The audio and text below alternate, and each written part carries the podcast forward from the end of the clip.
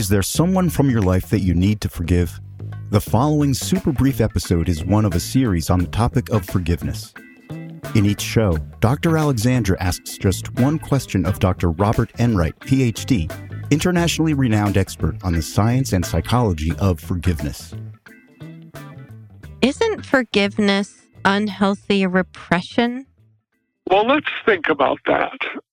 Forgiveness does deal with unjust treatment that does lead to the effect, oftentimes, of anger or sadness or discontent within the human heart.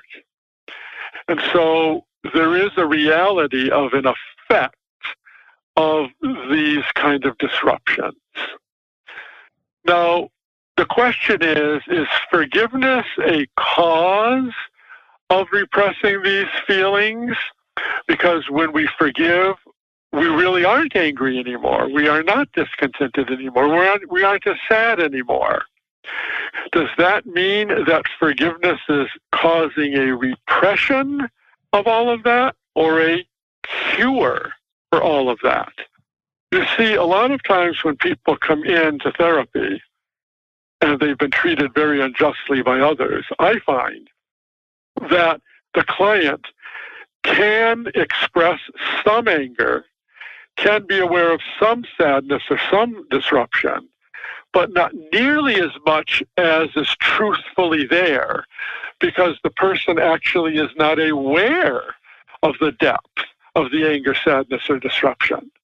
A lot of times people are afraid to acknowledge the weight of the disruption, of the sadness, of the anger, because they don't think there's a solution. And so they're actually afraid of what might happen if they really start expressing it outwardly. It might be much too intense. That's prior to forgiveness.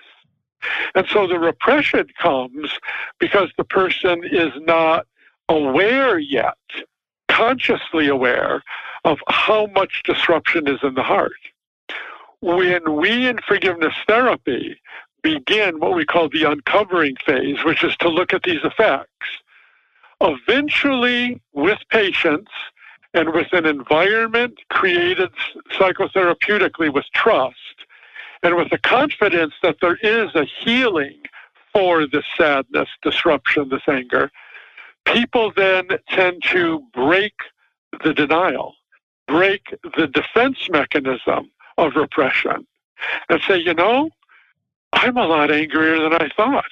I'm a lot sadder than I thought. And you see, forgiveness actually brings out the depth of this disruption rather than stuffs it, rather than leads to more psychological defenses. If anything, the psychological defenses break down in a climate of trust with the therapist, knowing there is an outcome of healing where the person can safely say, you know, I came in here when I put a number on it of one to 10 of my anger, and I thought it was about a five. Now I realize it really is a nine.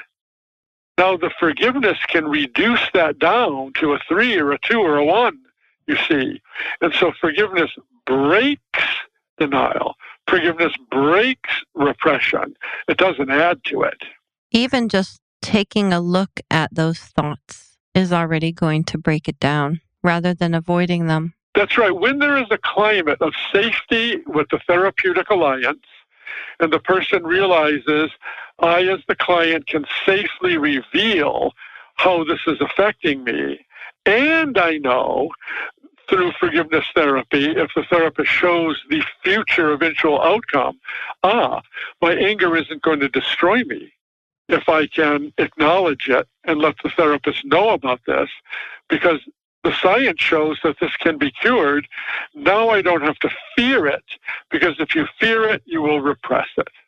For those listeners who don't have access to psychotherapy, you can find loads of resources and books on this topic if you want to work through it that way at internationalforgiveness.com. Yes, and let me add I have three self help books. So my voice is the printed word. And so I bring people through the forgiveness process, through the printed word, so that there really is an interaction in that sense. The reader or listener and my words in the printed page being the talker. And so we do talk about this idea of the safety of forgiveness mm-hmm. and people coming in being afraid to even acknowledge to the self that there is so much here because the person thinks, oh boy, there's really no cure for this kind of anger. So they can actually go through the printed word. And so I am with them in their journey of healing. So it doesn't necessarily have to be the spoken word, it can also be the printed word because it's the same pathway. Mm, thank you.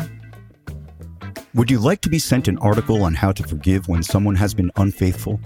Email Dr. Alexandra at psychologyamerica.com. That's Dr. Alexandra at psychologyamerica.com. And in the subject line, write Forgiveness Article. Finally, Dr. Alexandra creates this show with love during her volunteer time. To support the production costs of the show, please consider buying her a $3 coffee at buymeacoffee.com forward slash Dr. Alexandra.